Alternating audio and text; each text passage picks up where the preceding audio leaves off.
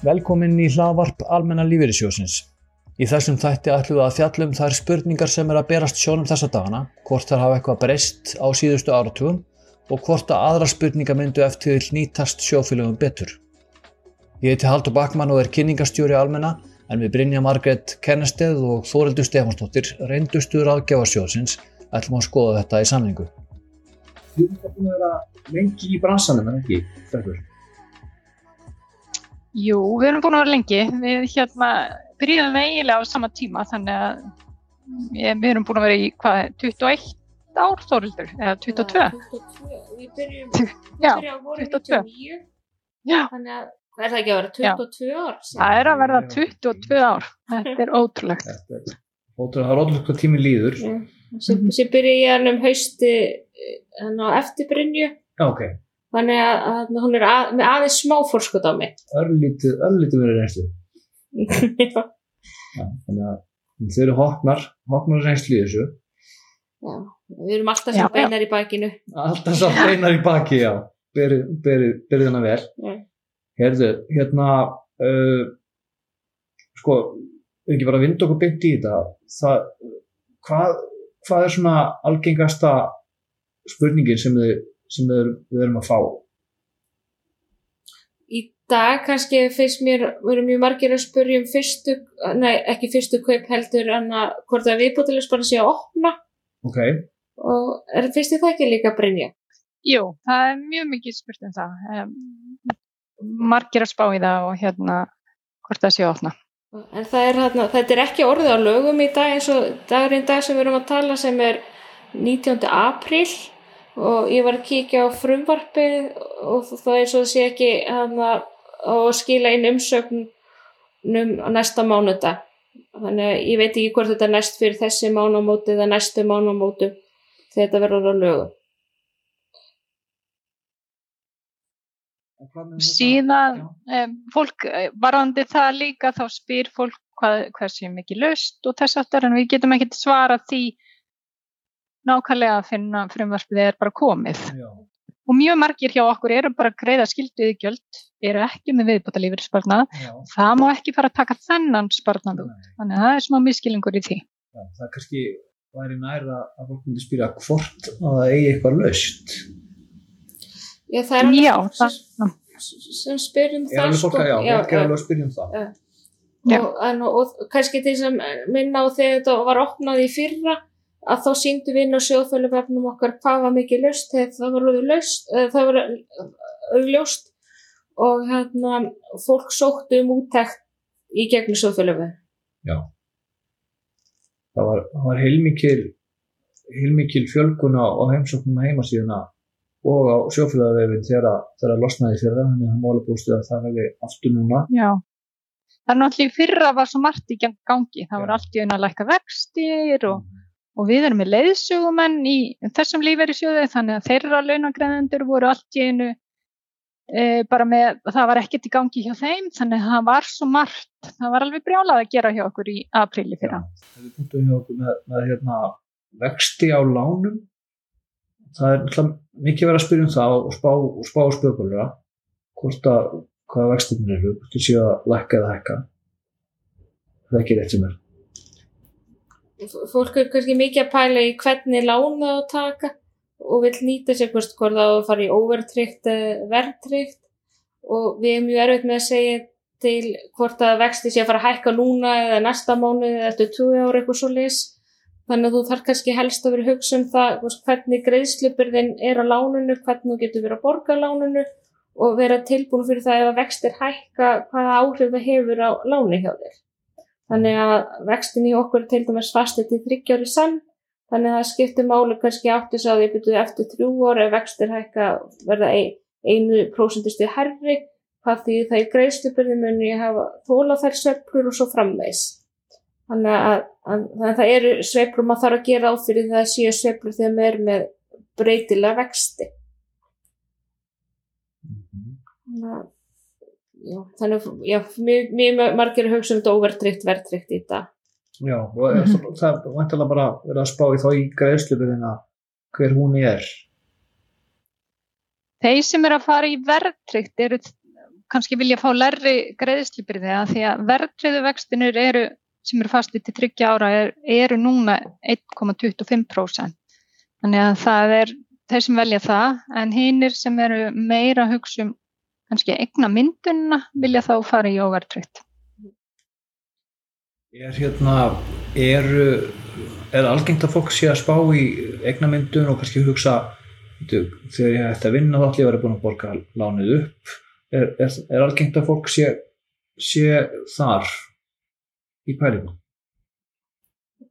Já, ég myndi alveg segja, segja það og, og fólk er mjög margir að nýta sér það að láta viðbútalíu spartna fara inn á lán þannig að það fylgis mjög grænt um það ef er ekki öruglega viðbútalíu spartna fyrir lán vilja sjá skuldina sína lækka og eignamyndin verði herri og ég held bara eins og akkur í dag sem ég er búin að fá bara akkur tvö símtil núna í morgun og fólk verður að spyrja um þetta akkur er ekki viðbútalíu spartna fara inn á láni hjá sér þannig að að fólk er mjög meðvita fyrst mér um þetta eða margir.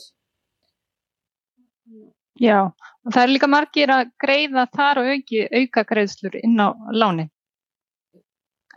Bara sjálft, já, bara ekki með viðbúta lífeyrisparna. Já, já hraða niður. Það, það er bara mjög. Þegar við byrjuðum í þessu, ég og Þórildur, fyrir þarna 21 ári eða 22 árum síðan, þá var engin að greiða auka greiðslur inn á lán. Það bara týtkaðist ekki en, en í dag er þetta orðið mjög algengt. Finnst ykkur þá að hafa breyst við fór fólks til, til lána, ég menna er fólk bara ekki að íta þetta sem, sem bara ok, ég ætla að hafa þetta eins langt og umhverjulega gett og, og borðins lítið umhverjulega gett og yfir í það að, að fólk sé bara að hugsa þetta meira til þess að ná að borga niður lánið til þess að geta hægt að vinna með þægilega veist, lána laus Já, í raun og veru er, það, en við sjáum líka bara ungt fólk sem er hérna kannski bara rétt undir 30 og það er samt að borga auka greiðslur ef það getur. En hins vegar á þessum aldri þú ert kannski á bilinu 30 til 45 eða 25 til 45-50 þá ertu náttúrulega með rosalega þunga greiðslubyrði að því þú ert með börn, mhm. flestir og hérna og það veit allir að það kostar að reyka fjölskyldu þannig að það er kannski ekki alveg tíminn sem að næra að greiða mikið aukalega inn á lán. En leið og börnin fara þá, þá náttúrulega er fólk oft með töluvert af auka fjármunum og þeir eru að fólk eru að nota það til að greiða inn á höfustóli Ég hérna eitt punktur er líka viðbót með ávöstunlega það, það er alltaf algengt að vera að að spyrja um ávöstunlega hjá okkur Já, mjög margir er að pæli mjög margir er í svo kallar æfileg hjá okkur þannig að flýst á milli sapna eftir aldri og finnst það bara þægileg leið þannig að, að þá sé bara verið að draga úr ávötu eftir því sem er dregur starfslókum alltaf að fara að nota spartnaðin Um, við höfum verið að ráleika þeim sem eru að spara fyrir fyrstu fastegna vel águstunleiðir þar sem eru litla söflur og við höfum verið til dæmis spenda á sap sem heitir húsnæðisap. Um, það, er, það er samt alltaf ykkur sem eru mjög virkir og vilja vera fjármest í þessu sapni í dag, næsta kannski eftir hálfu áruður og skoða markaðin. En svona almennt myndi ég segja að flestir eru að fylgja þessar línu þannig að eru er ykkur línu hjá okkur og eru að horfa til þess. Já, er það bara til og meins í æfileginni sem að flesta melli? Já, eða sumir hafa lendi í safni þegar það kom inn í sjóðinu þá var eitt safn, æfisafn 2 eða tæknifrækjanu voru í safni sem fór yfir æfisafn 2 og þeir hafa kannski ekki gert neitt og eru alltaf í sama safninu. Þannig að við viljum líka að fólk kíkja kannski á því í hvað safnið er að gera og hvort að það hætta því. Og það er líka núna sko, eins og ég hefði satt nýtt við sem margir eru í sem eru komnir yfir 60 eða yfir 70 og ætti að vera farnir í æfisatt þrjú samkvæmt æfileðinni en það er búið að vera mjög góð áhugstun í 11 ár í æfisatnum 2 og fólk er ekkert þó sem að ráðleggja því að fara kannski að byrja að flytja sig í æfisatt 3 þá eru mjög margir ekki tilbúinir í það að vegna þess að þeir horfa bara áhugstun síðustu ára og eru mjög sáttir við það. En þetta getur breyst mjög fljótt þannig að það er mikilvægt að vera meðvitaður um þetta með, ef þú ert í safni sem er með meira vegi hlutabrifa þá geta sveflur gerst rætt Það er samlega því mm -hmm.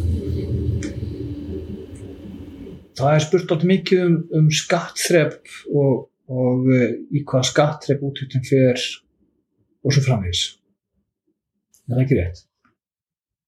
Jú, þetta er orðið svolítið flókið þegar hérna, orðið þessu þrjú skattrepp og fólk eru að fá kannski uh, greiðslur frá mörgum aðilum þannig að, að, að þeir sem eru komin á lífeyrir að þeir eru kannski að fá lífeyrir frá þrejum sjóðum og þurfa að passa sig að það sé verið að draga rétt hana af sér og vera líka nýta bara skakkortið og eitt stað. Þannig að núna er ekki lengur þessu pappis skakkort heldur hefur, ber fólk sjálf ábyrða því að láta vita hvað á hann nýta persónafslöndi. Skatturinn er með eitthvað eftild og hann að peikari fólk að þessi ofnýta en það getur, getur sem þið tekið svolítið tíma að, að, að að að það er mjög mikilvægt að fólk að fara þessi yfir þetta og horfi hvort það sé ekki verið að draga hann að rétt af sér og það er líka að sætt að skoða inn á heimasinni, inn á sínu síðu hjá skattunum og hvernig staðan er á persónafslætti og, og slíku. Og síðan er líka þegar fólk er að taka út sérregnarspartnan hjá sér að þá er það ofta að draga útgræslega á eitthvað tíma, kannski verið ekki að taka út þannig að 2 miljónir kannski einu að því að þá lendur þetta mest part í, í efsta skattrippi og frekar verið kannski að vera að draga þetta á eitthvað mánu þannig að þetta getur dreif, farið í lægra skattripp. Og, en reyndar ef að tekur þetta einu læsi 2 miljónu og það tekir nóg mikið skattur að þér og þetta er gert upp hana, á næsta ári þegar skattunum gerður upp að þá fær maður endur greitt að maður ofgreiti í skatta. Að en svona flestir eru oftast taka reglulega bara út úr, úr sérreglusáðin Já, stilla bara úttöktuna þannig að það sé að greiða læri skatta að það fari eins látt skattur upp á mjöldur Já Sér er líka bara mjög margir sem passa upp á innegnin sín og vilja láta hana endast. Mm -hmm. Þessi koma upp ykkur atriði að fólk bara vanta pening og þarf að gera þetta í einu lægi og, og, og þá, heit, þá gerist hitt. Eða greiðt og mikla skatt. Er þú einhverju við þetta bæta, Brynja? Nei, ég, hún er bara með þetta allt, hún þárildur sko. Mann líka hjá skattunum, þannig að Já, hún er, hún er með innherri uppsíkar skattinum. Það er kannski svolítið gamlar en, en alltaf smá áhuga um skatta. Já, já, það er, það er ekkert volið algjört áhuga um alltaf. Nei. hérna, já, það, eitthvað er spurt um, um samspil tryggingastofnunar og, og lífeyriskeiðsluna. Ekki?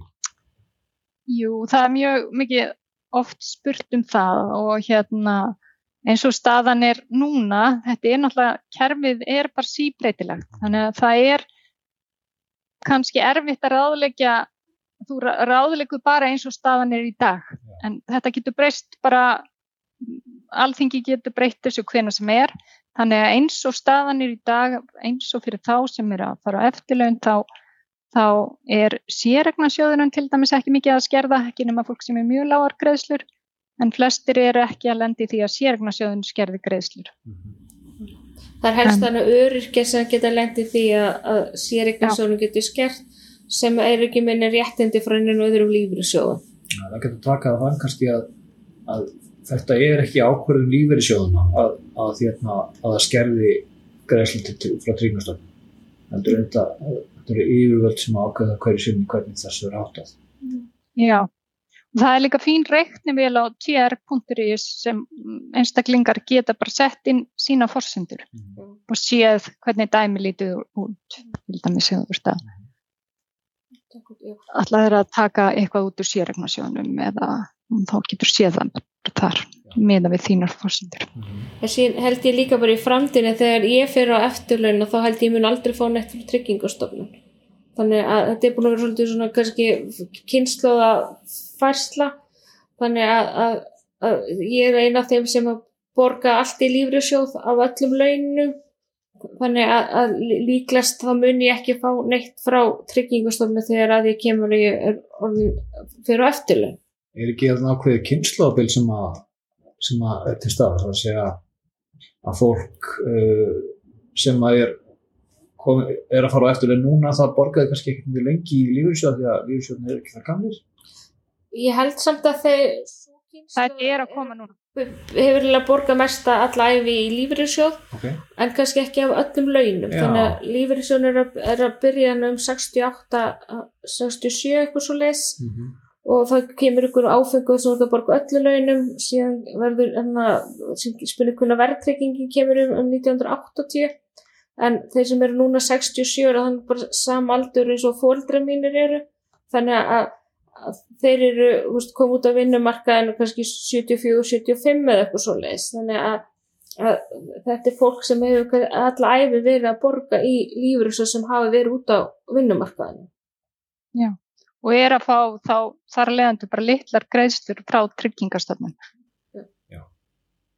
Og það hefur náttúrulega verið svolítið í umræðinu, sá hópur er ekki sáttur við að fá svona lágar tekjur frá tryggingastofnun en kannski gleyma þér því að, að hérna, tryggingastofnun eru bara við og þetta eru skattanir sem við þurfum að greiða. Þannig að ef tryggingastofnun væri að greiða herri lífrið þá náttúrulega þyrfti bara. Þetta er svona, já hvað með hérna fría?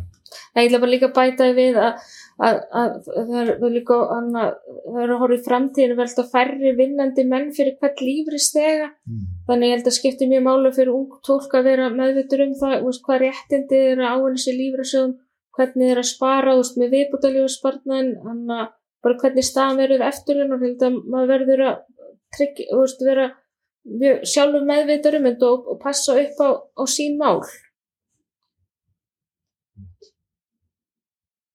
Hvað með því hérna fyrstu fasteign er, er mikið spurt um það? Það sé mikið fólk á í, til, til útbókan í fyrstu fasteign hann að bara að þetta fer alltaf svo mikið rafrænt þannig að mér sé hvað maður hittir alla eða heyrir öllum sem er að sækja þetta sko. Mhm. en hann að þetta er að það er þó nokkuð fólki sem er að nýta sér þetta og er að, er að spara á fulli til að, að hjálpa sér til að komast út á vinnumarkaðin og við höfum verið að ráleika un, ungu fólki að nýta sér þetta þetta er skattról sparnaður þannig að, þetta er eitthvað tíu ára tímabil sem hægt er að nýta þannig að og maður kannski spara ykkur þrjú ár og hann getur tekið út eftir ákveðnu reglum hann sparnað og sér næstu sjö árin vera að greiða inn á lán. Þannig að, að ég hef aðeins heyrt í kringum mig hann að vinkonar minna verið að kaupa fyrstu fastegn og verið að nýta sér og þetta hjálpa mjög mikið fyrir, fyrir, þennan, fyrir þennan hóp. En ég veit ekki alveg hversu útbreytt þetta er og ég held að mættu öruglega vera fleiri að nýta sér þetta og ég held að sömur lenda líka í því að þeirra skiptu vinnu og kannski gleyma að láta nýja vinnu veitandan vera að draga af sér í viðbútarspartnað. já, já, þá er það Já, síðan er líka annað sem við höfum aðeins lendi í að fólk kannar ekki hjá okkur áður en það gerir tilbúð íbúð hvort það sé einhver viðbútalífur sparnaður laus en þá eru þeir einstaklingar kannski ekki með viðbútalífur sparnað en sjá séregna sjóðu hjá okkur sem hluta af skildiðugjaldinu og gera ráð fyrir að þau geti tekið út þennan séregna sjóð við fyrstu kaup. En síðan hefur það er, bara er lögin eins og þau eru í dag hafa ekki heimila það Þannig að, að hérna, einstaklingar hafa lendið því að vera búin að gera ráð fyrir þessu sem útborgun og síðan er þetta bara ekkit laust. Þannig að það er mjög mikilvægt að hafa samband ef þú ert að nota þessa fjármunni sem útborgun íbúð að vita hvort þetta sé viðbúta lífeyri sparnaður og séregna sjóður þannig eða séreg sem hefur orðið til að skildi þið gildum. Það er mjög góða punktur. það er einmitt þá verður við kannski líka svolítið komin á hína liðan hvað, við erum búin að fara í það spurningar sem eru algengar en kannski við ándur að taka fyrir hvaða spurningar ætti kannski frekar spyrja. Hvað dættur ykkur fyrst í huga um það Já, ég veit það ekki alveg. Þetta er eina af þeim spurningum. Það sem er líka kannski mikilvægt ef við tölum bara um unga fólki sem er að fara út af vinnumarkað. Að fyrstu þrjú árin sem hérna þú ert að byrja að greiða í lífriðsjóð þá ertu með mjög litla tryggingavend gagvart örusku. og þá er kannski mikilvægt að kaupa sér aðrar tryggingar til að hérna ef svo óhefilega vildi til að, að þú yrðir óvunni fær á þessu tímabili. Og þetta vita mjög fáir. Það er engin eila sem segir þið frá þess. Að því að gera náttúrulega allir ráð fyrir þegar mann er ungur að það kom ekkert fyrir maður. Maður verði alltaf hraustur ósýrandi og það er líka eins og inn á síðunni en á sjóðfélagöfnu hjá okkur þá erum við okkur til að sína hversi réttindi er til örgulífur hjá okkur og líka hana upplýsingar um vandi með að fellu frá hverjir þá réttindi til maka og, og batna þannig að það er kannski eitt af líka sem fólk ætti líka að passa fylgjast með og kannski spyr ekki oftur um veist, hver er staða fjölskyldunar ef maður fellur frá mm -hmm. og veist, hvað gerist með sérregnarsjóðin og allt svo framvegi sko. Þannig að það er til dæmis ekkit allir sem átt að sjá því að, að við fráfalla þá er við sérregnarsjóðin til skilduerfingja og þannig að, að til þess að maki erfi sérregnina þá þarf að vera, hann, fólki þarf þá að vera gift. Þannig að ef fólk er gift þá fer tveir þriði á sérregninu til maka og einn þriði skiptist til banna þannig að þegar sambilisfólk það er ekki erfa sérregnusjón hjá hvort öðrum. Þannig að ágætt að hafa það líka bakvið, bakvið eiraf þarf að vera, stað, þarf að vera gifting. Já. Í búndæðilega hjá mér að fólk þurfti aðeins að kíkja á hvaða eftirlunum það á að vona hvort það eigi hvernig staðan er svona almennt. Er það ekki eitthvað Jú, það er bara mjög mikilvægt að vita hvert stefnir að því að það er líka alltaf auðveldara eftir því sem hérna þú hefur lengri tíma að bæta upp eftirlaunin með annarkvært viðbúta lífið sparnaði eða öðrum sparnaði þannig að það er ef þú byrjar bara að spá í þetta við 60 ára aldur þá er orðið svo stuttu tími til að bæta í sparnaði. Þannig að það er bara mikilvægt, kannski á 5 ára fresti, eitthvað svo les, að, að það er hægt að bóka tíma eins og hjá okkur í ráðgjöf og þú getur líka notið, notað sjósfélagavefin sem er mjög fýll til að sjá hvert stefnir og bara strax frá upphafi, leðu þú byrjar að vinna og, og kíkta á þetta kannski á 5 ára fresti. Ég held að það sé mjög góð regla. Sjófélagi er nefnilega alveg upplæðu til þess að kikja á þetta. Og að sjá þessu. Það er fullt af, fullt af reknivölum og, og hérna grafískum upplýsingum þannig að það er svona ágætt að átt að sjá því þar. Og maður sér líka inn á, inn á vefnum, sjóðhuluvefnum hver réttindi maður sér í öðrum sjóðu Já. þannig að þú verður að borga í samtryggingarsjónu okkur og þá sér þið bara hvernig staðinu heldur áfram að greiða. Þessum hætti og þú getur þú bætt inn í reiknivölina réttindin í öðrum lífri sjóðu það var aðspennum við alveg beiljant að þetta að taka það ein með í reikningin hvað, hvað er ég að fá frá almenna og eins bara hvað, ég, hvað ég fá, fá frá öðrum sjóðum og þá bara færðu heilda myndina bara í einni, einu grafi sko. Já, það er mjög flott. Hvert, hvert sjófélag þess að kíkja það. Það er kannski eitt varðandi lánin að hérna um, Við lánum þá eins og lánareglunir í dag að hérna 70% af kaupverði eða fastegnamandi. Við erum ekki að nýta okkur vermat frá fastegnarsölum. Það er ekki hægt að endur fjármagnan þannig. Já. Það er stundum svolítið spurt um það. Kanski bara að, að fólk kannski bara mínum aldri og brinni aldri að fara að skoða bara hvernig réttindin eru. Ofti kannski fólk helst að hafa samband þegar hann er að fara á eftirlun og kannski fara svolítið setast að og þá nýta þessar leiðir sem voru kannski að nefna á það Já, við erum nefnilega ennþá svo ungar höfum... og síðan kannski þeir eru að fara að taka lán. Mm -hmm. Já, það er þeir eru alltaf svo ungar ennþá. Já, við erum svo ungar að við höfum alveg tíman fyrir okkur ennþá. Já, ég held að sé alveg vel flesti sem hugsaði þannig þanga til að þanga til kortir í eftirlegum Þanga til að þú ert allt í hennu bara, bara komin á eftirlegum bara, hvert fór tíminn? Ég, ég er að fatta að það er núna 13 ári ég verði 60 mér finnst það bara, ha, hvernig getur verið? Já. Þetta líður. Líður rætt það má bara ána að maður getur lífið svona góðu lífi. Já. Og fengi hvert ár. Það er bara mm -hmm. það er verið að vera þakkláttu fyrir það. Eh, ég held að, að nema að hafi einhverju, einhverju við þetta bæta þá heldur við segjum þetta bara gott í þessum þætti. Og takk fyrir samveruna Brynja og, og Þórildur við bara Já, heyrjumst og sjáumst næst. Já, takk fyrir. takk, Takk, bless.